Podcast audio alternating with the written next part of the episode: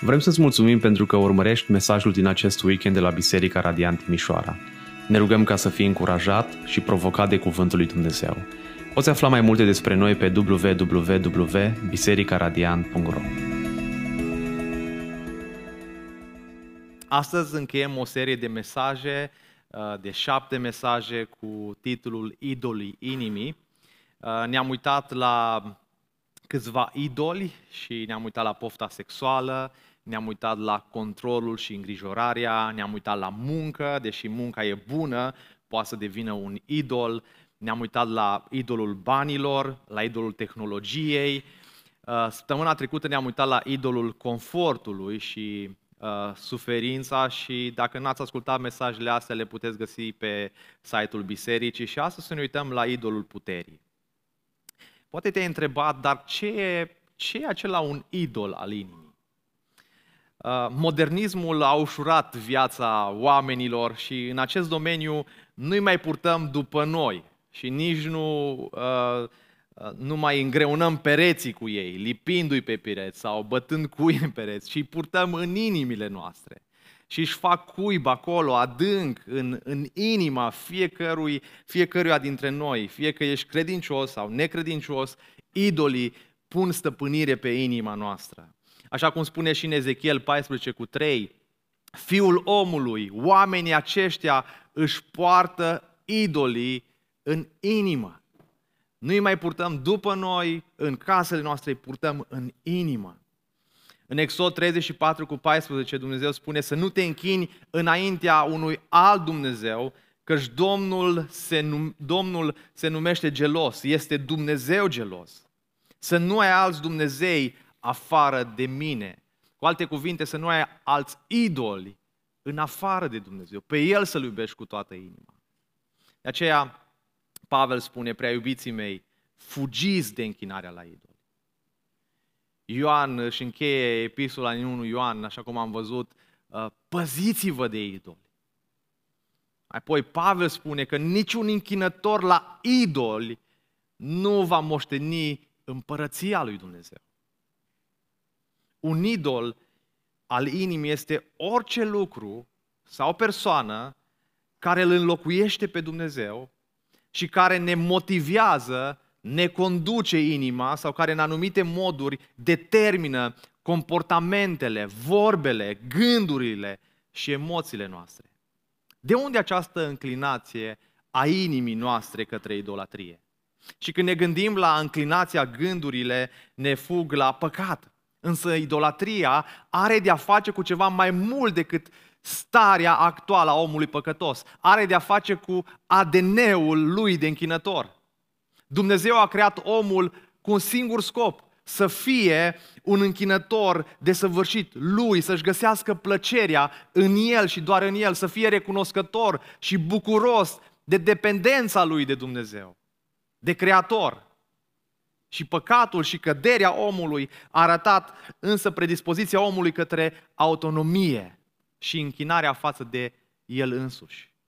Idolii rezultă în schimbarea singurului Dumnezeu adevărat și vrednic și viu cu un Dumnezeu fals.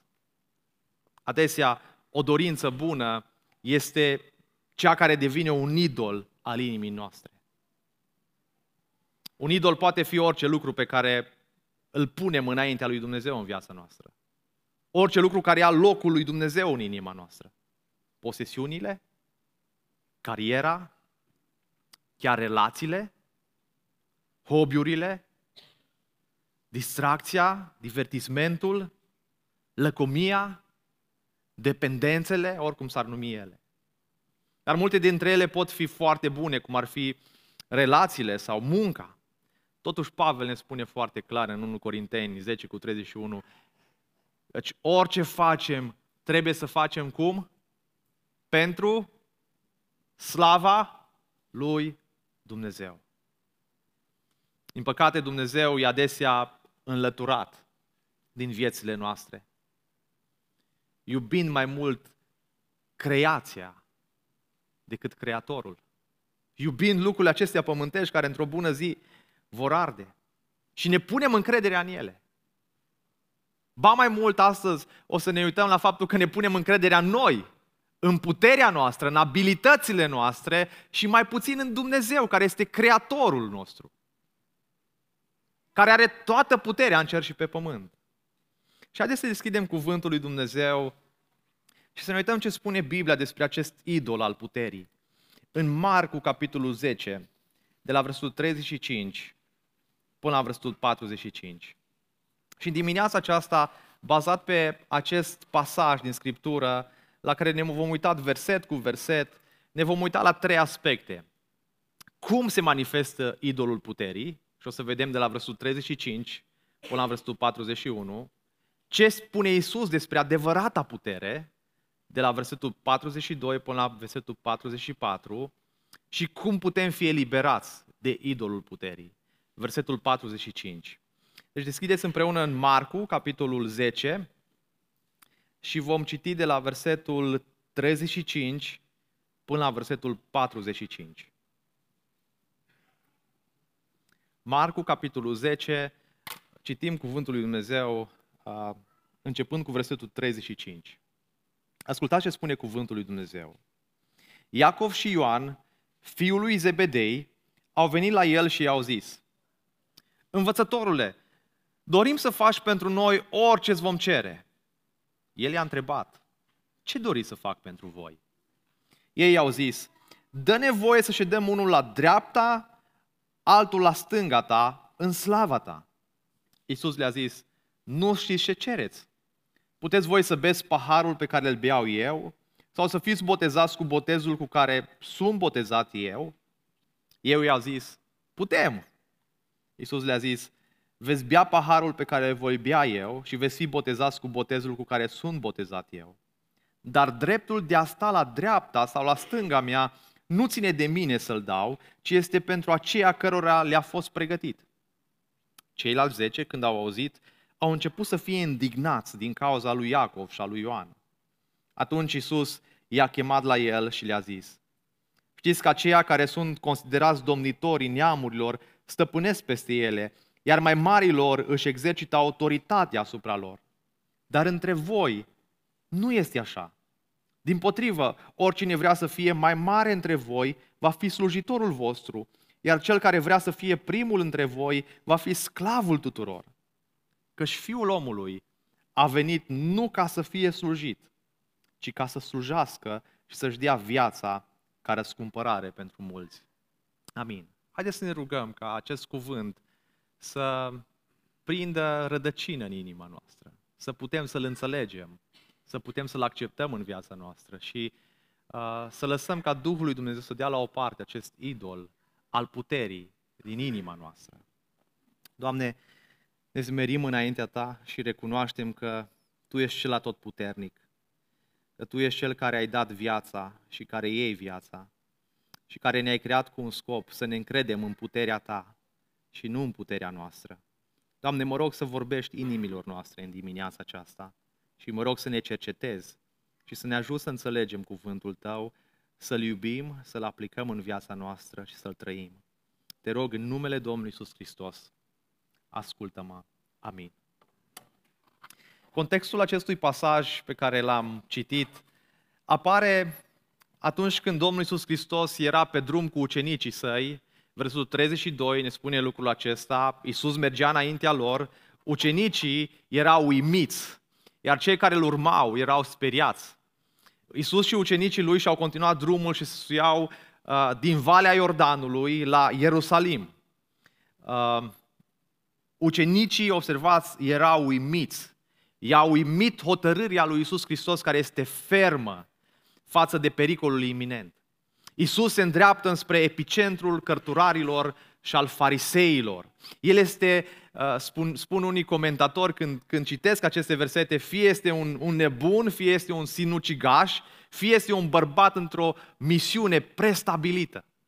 Ucenicii nu au putut trece peste asta și au fost uimiți cum Iisus Hristos merge înspre moarte, înspre Ierusalim. Cei care erau în urmă erau speriați. Celor care îl urmăresc le este puțin frică. Poate că asta se datorează faptului că mulțimea era în jurul lui Isus și i-ar fi văzut pe cărturari și farisei. Aceștia încercând să demonstreze că Isus Hristos este un șarlatan, un nedemn de încredere și erau îngrijorați, erau speriați. Și în acest moment Isus le-a fost din nou clar ce era pe cale să, să se întâmple. Le-a făcut din nou clar lucrul acesta.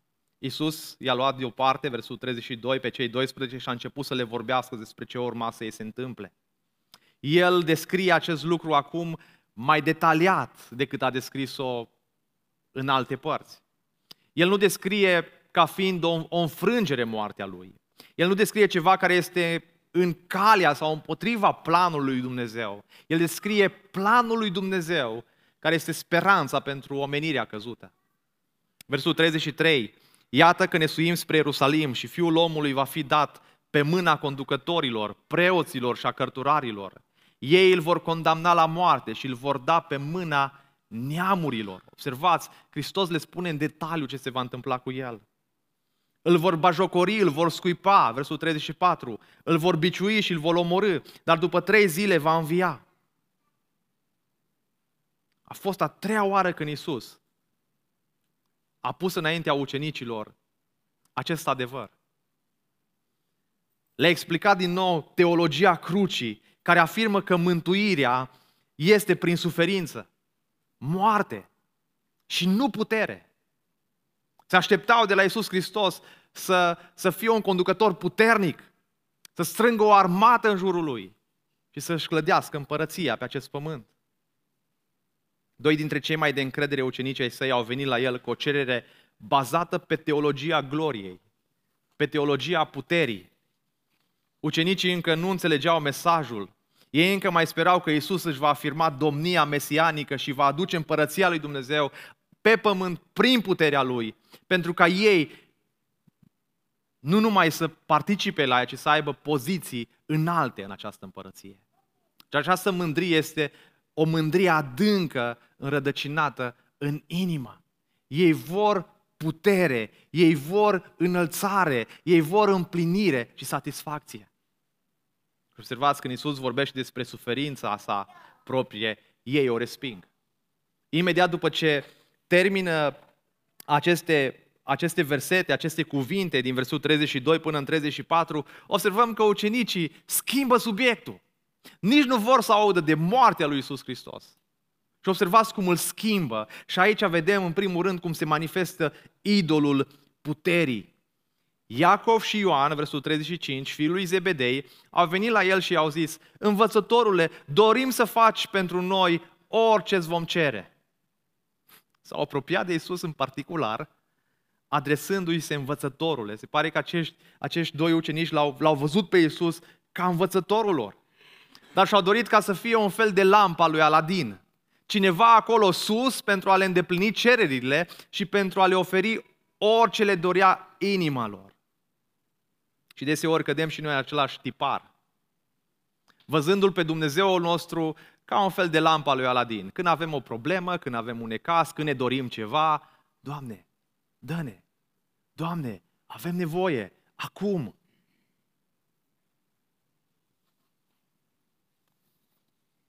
Când de fapt Dumnezeu ne cere să ne concentrăm pe El și pe slava Lui și pe semenii noștri. Și cât de uimitoare este această cerere, cât de uimitor este păcatul și acest idol al puterii din inimile ucenicilor. Asta face El, ne face să fim incredibil de nemulțumiți și insensibili la nevoile altora. Apostolul Pavel spune în 2 Corinteni 5 cu 15 că El a murit pentru toți astfel încât cei vii să nu mai trăiască pentru ei înșiși, ci pentru cine să trăiască? Pentru Cel ce a murit și a fost înviat pentru ei. Ca și credincioși al lui Iisus Hristos, noi nu mai suntem chemați să trăim pentru noi înșine, ci să trăim pentru El, pentru gloria Lui. Însă ADN-ul păcatului este egoismul. Am fost meniți să trăim într-o comunitate iubitoare și plină de închinare cu Dumnezeu și într-o comunitate iubitoare cu aproapele nostru, dar păcatul ne întoarce mereu și mereu înspre noi înșine. Versul 36, el i-a întrebat, ce doriți să fac pentru voi? Iisus știa ce doreau, dar el pare că îi testează. Observați, o întrebare care scoate la iveală unde este inima lor. Unde este idolul lor? Dumnezeu pune inima, Domnul Iisus Hristos pune inima, pune degetul pe idolul din inima lor și le identifică atât de clar. O cereință care naște, se naște din egoism. În centrul acestei dorințe este gloria omului, nu gloria lui Dumnezeu. Doamne, spune cu alte cuvinte, am vrea să folosim gloria Ta pentru a scoate gloria noastră în evidență, pentru a scoate puterea noastră în evidență și nu puterea Ta. Fii sincer în dimineața asta, dacă Isus i-ar spune ce vrei să fac pentru tine, ce ai răspunde? Care ar fi primul lucru de pe lista ta? Gloria lui Dumnezeu, puterea lui sau puterea ta? Isus, ai putea să crești finanțele mele în perioada asta de criză?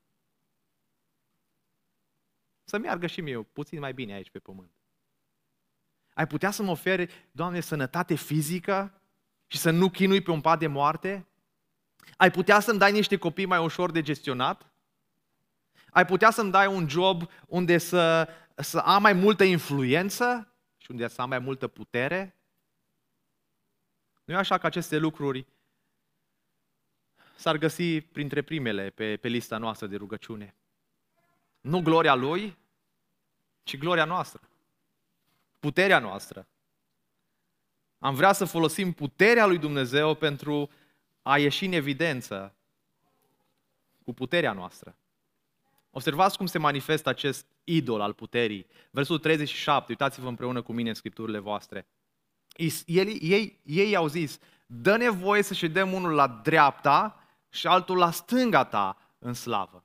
Observați, acești bărbați se vedeau pe ei înșiși ca lideri printre ceilalți ucenici și voiau pozițiile lor să devină permanente.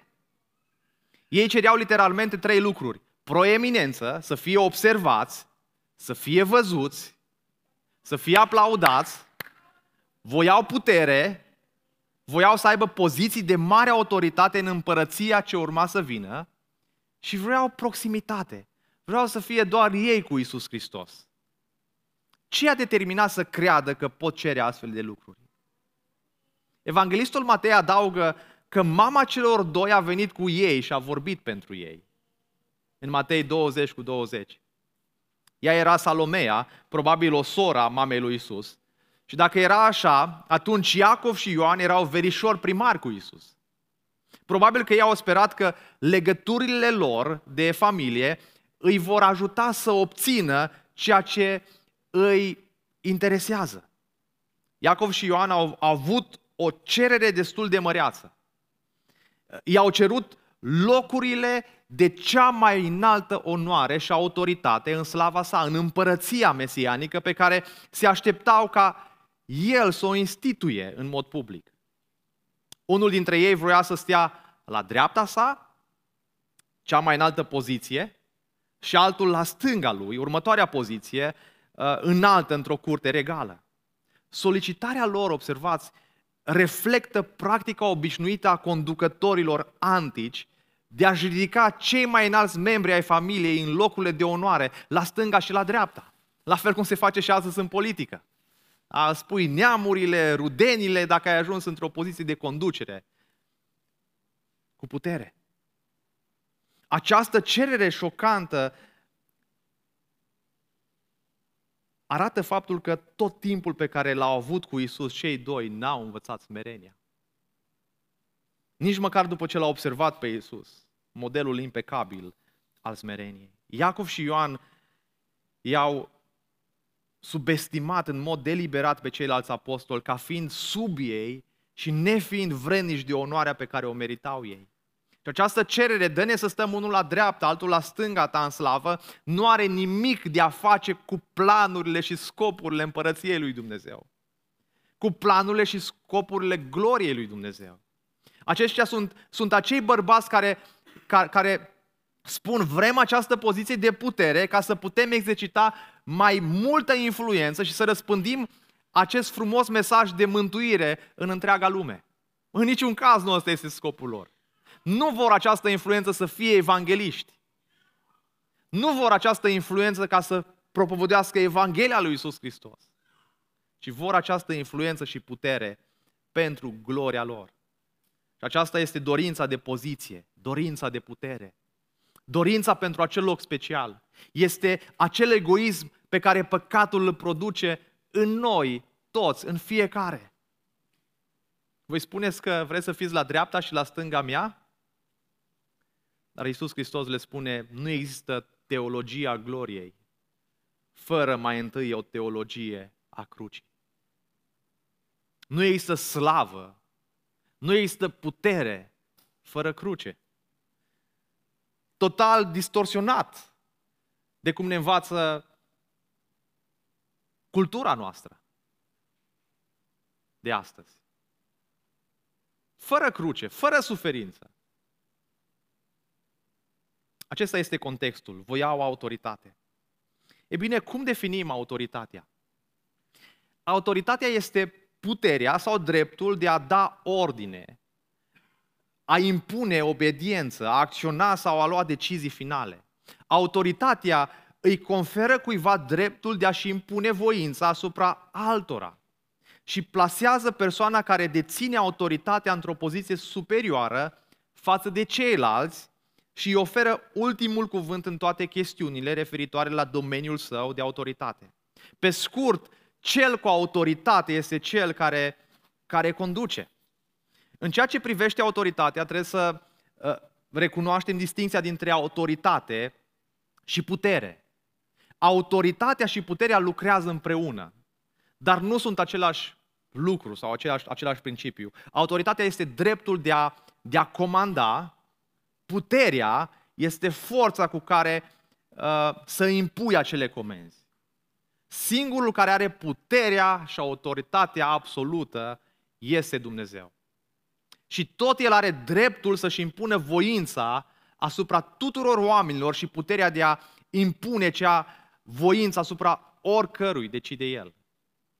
Dar de unde vine autoritatea? De unde vine puterea? Autoritatea și puterea în sine nu sunt rele. Ele nu vin de la diavolul. Ele sunt date de Dumnezeu. Autoritatea este un dar de la Domnul și folosim pentru gloria lui Dumnezeu în beneficiul omului.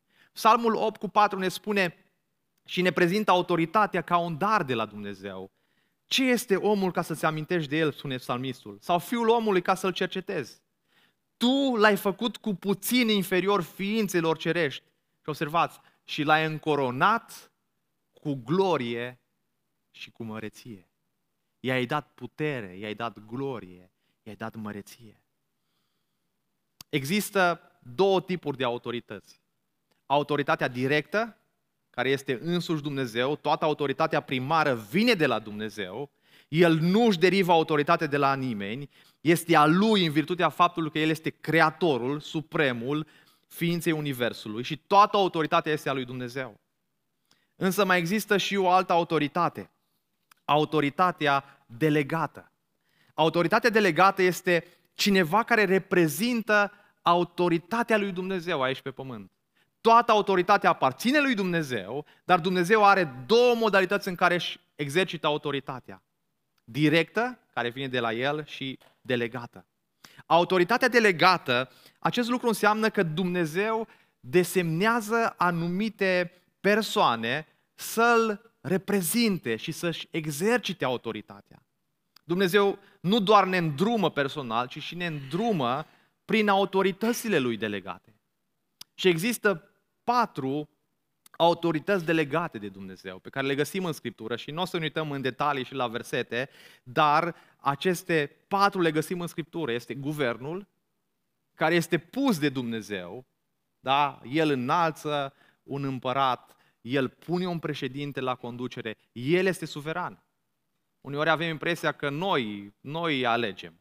Da? În spate lucrează Dumnezeu. Nu Facebook-ul, da? nu trollerii, da? Dumnezeu este cel care lucrează în spate. El înalță, El coboară.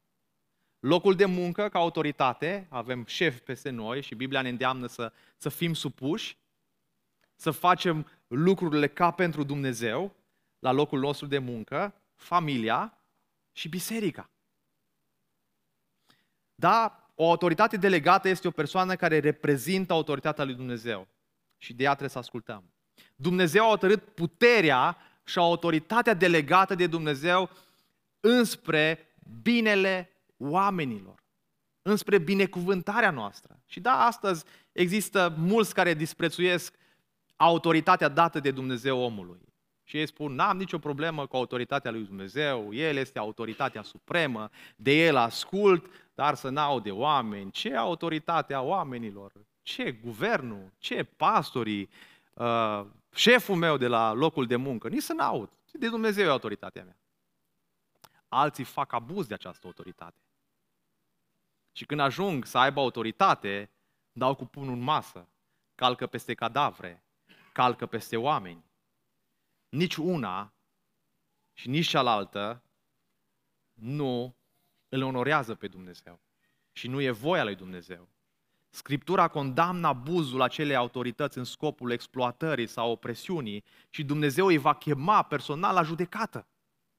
Nu este treaba noastră să judecăm, Dumnezeu îi va judeca într-o bună zi. Scopul lui Dumnezeu pentru toate autoritățile delegate este să slujească. Însă odată cu căderea omului în păcat, omul își dorește împărăția sinelui.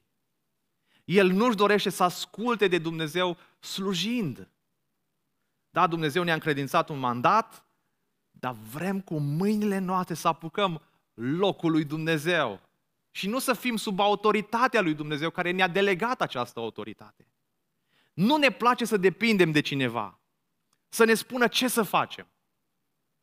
Și există o luptă pentru putere în fiecare dintre noi.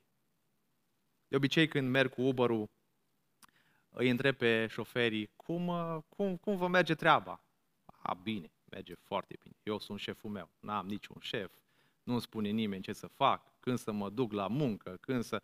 Ne-ar, ne plăcea să nu avem nicio autoritate asupra noastră. Și așa e și cu Dumnezeu. Am vrea să le excludem pe Dumnezeu din viața noastră ca să nu dăm socoteală nimănui. Acești ucenici, tot ce puteau vedea era coroana. Vroiau coroană fără cruce. Vroiau, voiau gloria fără durere. Vroiau recompensă fără a plăti prețul. Iar această putere pe care acești ucenici o doresc este și problema noastră. Cei mai mulți dintre noi nu ne preocupăm de gloria lui Dumnezeu și ne preocupăm de gloria noastră, de puterea noastră. Tot ceea ce îi interesează și ne interesează este propria noastră putere, poziție, prestigiu. Asta este idolul puterii. Idolul puterii se manifestă atunci când îmi iau valoarea și identitatea din recunoaștere și influență. Și nu din Dumnezeu. Identitatea mea se găsește în asta, în puterea mea și nu în puterea lui Dumnezeu. Iată cum identifici acest idol al puterii. Idolul puterii poate fi identificat prin atenția excesivă și obsesivă acordată controlului, autorității și dominației. Persoanele care au acest idol tind să caute mereu să controleze situațiile, să-și impună punctul de vedere și să domine pe alți oameni. Acești oameni pot fi obsedați de dorința de a-și arăta superioritatea și pot ignora sau subestima sentimentele și drepturile altora în căutarea puterii și controlului.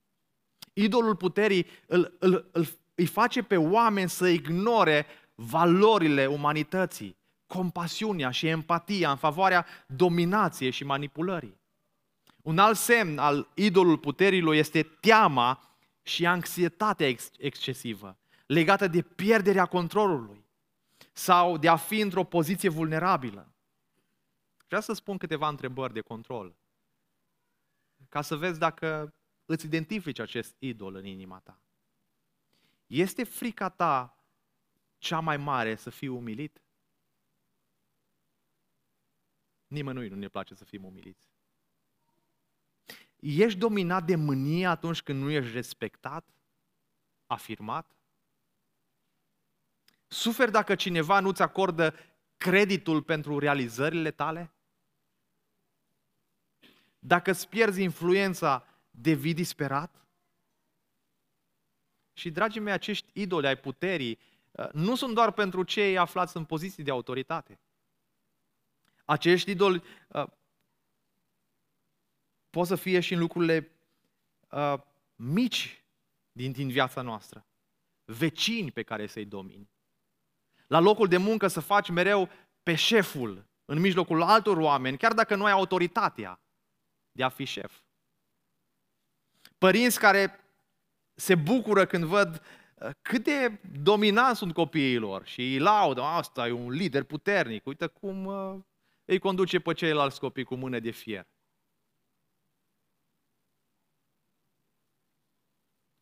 Părinți care nu se raportează la copiii lor ca și cum le-ar fi fost încredințați pentru o vreme.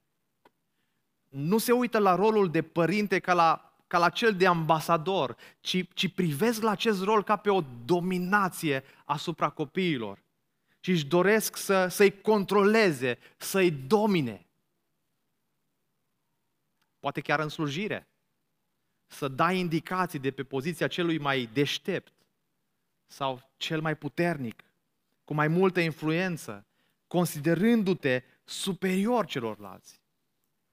Versul 38. Iisus le-a zis, nu știți ce cereți.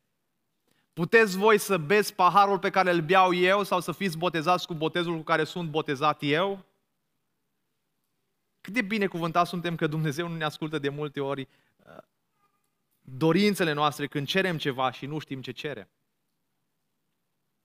Poate cea mai bună rugăciune ar fi, Doamne, protejează-ne de noi înșine. Protejează-ne de noi și de puterea noastră. Observați că Iisus nu-i mustră pentru întrebarea lor îndrăzneață. El vrea să știe dacă știu ce cer. Și Iisus sublinează că ei nu cunosc implicațiile a ceea ce cer. Puteți voi să beți paharul pe care îl beau eu. Paharul era o, o metaforă evreiască obișnuită ce desemna judecata divină, mânia lui Dumnezeu împotriva păcatului. Sau să fiți botezați cu botezul cu care sunt eu botezat, nu se referă la botezul Domnului Isus Hristos și imaginea botezului de aici exprimă o idee paralelă. A fi sub apă înseamnă, în, în imaginea Vechiului Testament, a fi copleșit de o calamitate. E bine, paharul pe care l-a băut Isus era îngrozitor. Era mânia lui Dumnezeu revărsată asupra păcatului. Și este mai întunecat și mai destructiv decât orice ne-am putea imagina. Isus va primi toată această pedeapsă din partea lui Dumnezeu. Toată mânia lui Dumnezeu a căzut peste Isus Hristos datorită păcatului meu și păcatului tău. Și observați răspunsul lui ucenic, ucenicilor. Putem! Avem putere! Putem! Putem! Și probabil că Iov și Ioan au crezut că Isus descrie o bătălie mesianică. Exact ca și Petru în grădina Ghețiman când a scos sabia. Sunt aici pentru tine, Doamne! Observați tiparul unei inimi mândre. Se încrede în el, în puterea lui. Mândria, dragilor, întotdeauna va căuta poziția, nu slujirea. Mândria din inima noastră va căuta poziția, nu să-i slujim pe ceilalți.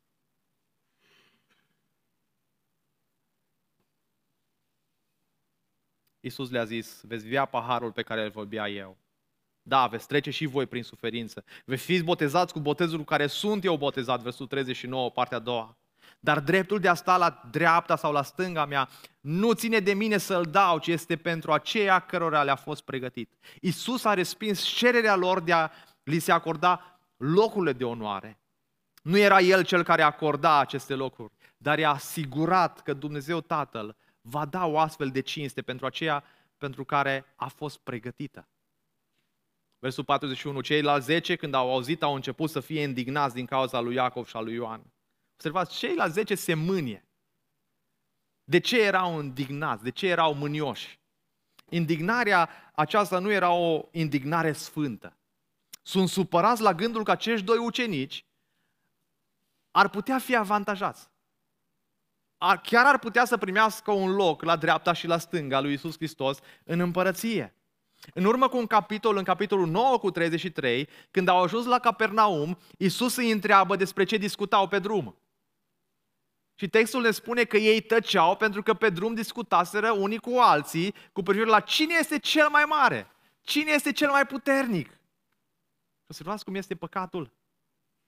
Din nou, este atât de important să ne amintim că, că păcatul mă, mă împinge pe mine în centrul lumii mele.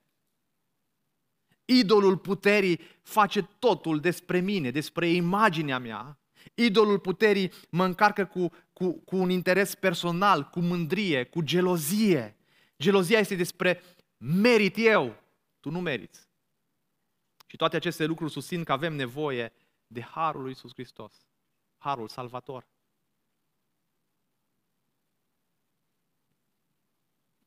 Ce spune Iisus despre adevărata putere?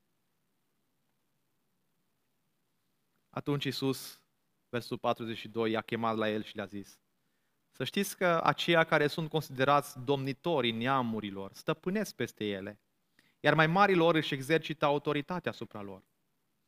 În lumea antică, regii și prinții se aflau pe dreapta de sus a societății, în timp ce sclavii se aflau pe dreapta de jos a societății.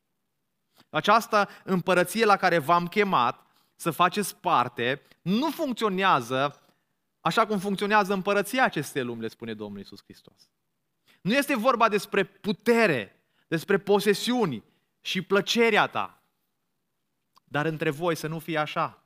Observați, modelul de, de, de conducere e diferit de cel din lume.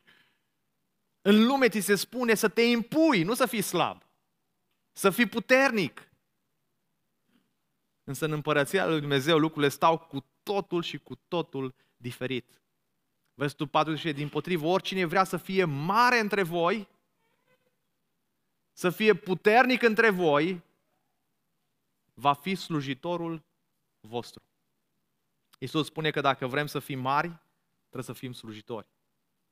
Dacă vrem să fim puternici, trebuie să slujim. Dacă vrem să fim primii, trebuie să fim sclavul tuturor. Trebuie să coborâm și să punem nevoile altora înaintea noastră. Măreția sau puterea în împărăția lui Dumnezeu se măsoară prin smerenie și slujire. Calea de sus este calea de jos.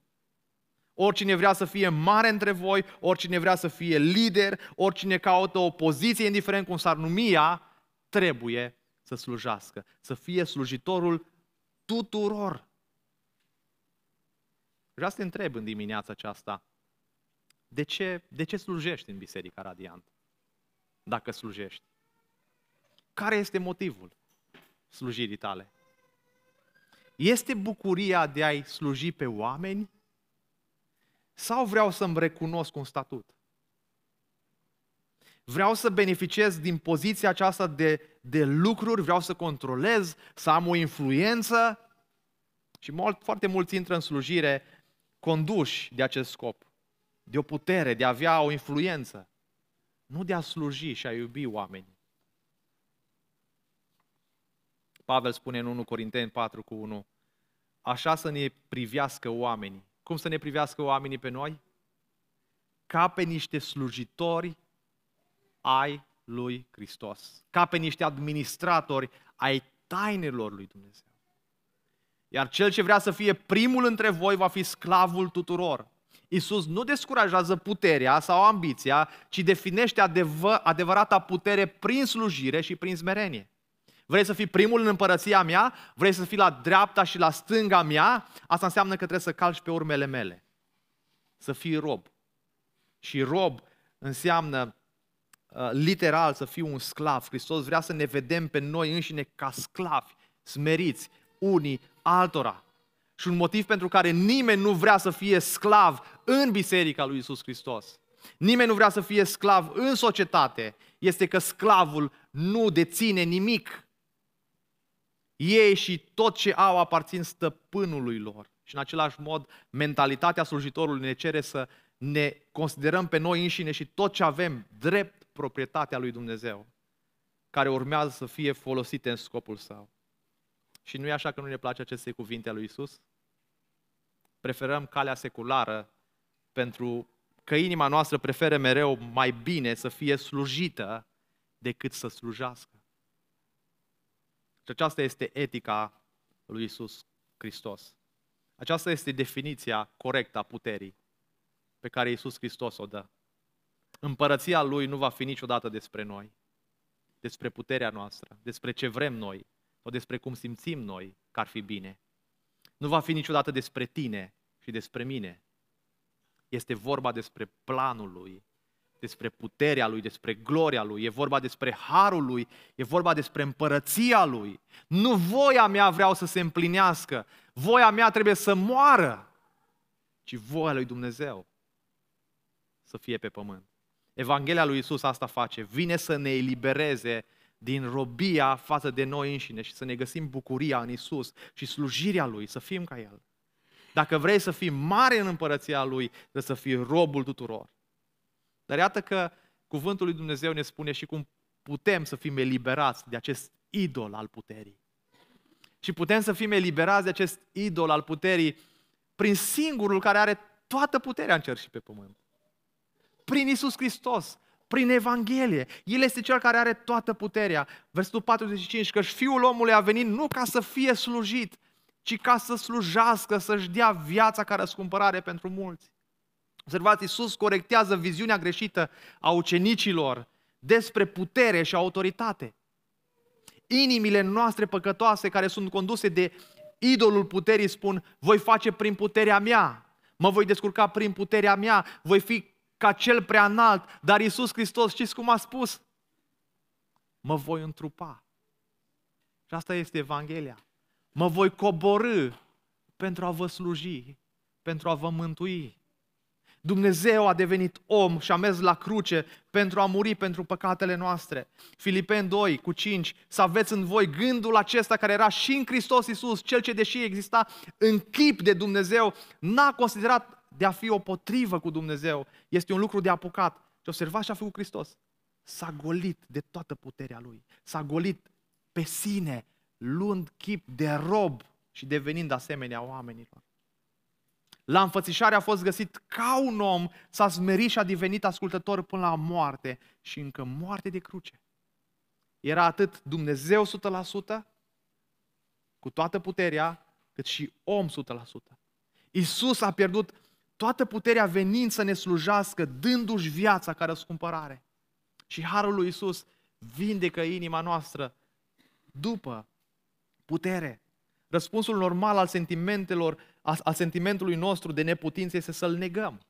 Să găsim oameni pe care să-i dominăm și să-i controlăm pentru a trăi în acea negare. Dar Isus ne arată o altă cale, renunțând la putere și slujind. A devenit cel mai influent om care a trăit vreodată.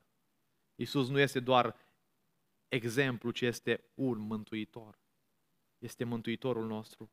De aceea, observați, Cine îl înalță? Dumnezeu îl înalță, de aceea și Dumnezeu l-a înălțat nespus de mult și a dăruit numele care este mai presus de orice nume, pentru că în numele Lui este să se aplece orice genunchi din cer și de pe pământ și de sub pământ și orice limbă să mărturisească că Isus Hristos este Domn spre slava lui Dumnezeu Tatăl. Singurul atotputernic este Dumnezeu. El este Creatorul și noi ființe plăpânde, fragile. Ce ne poate elibera inima de acest idol al controlului, acest idol al puterii, este încrederea în suveranitatea lui Dumnezeu. Definiția suveranității spune că Dumnezeu are dreptul și puterea de a face orice ce dorește și în orice moment. Psalmul 115 cu 3, Dumnezeul nostru însă este în ceruri, El face tot ce dorește. Și când îți pui încrederea într-un Dumnezeu suveran, acest idol va dispărea din inima ta. Hristos, Evanghelia, îl va ucide, îl va doborâ, smerindu-te înaintea Lui, uitându-le la Iisus Hristos ca un exemplu, ca un Dumnezeu suveran care face orice vrea, că nu tu ai puterea.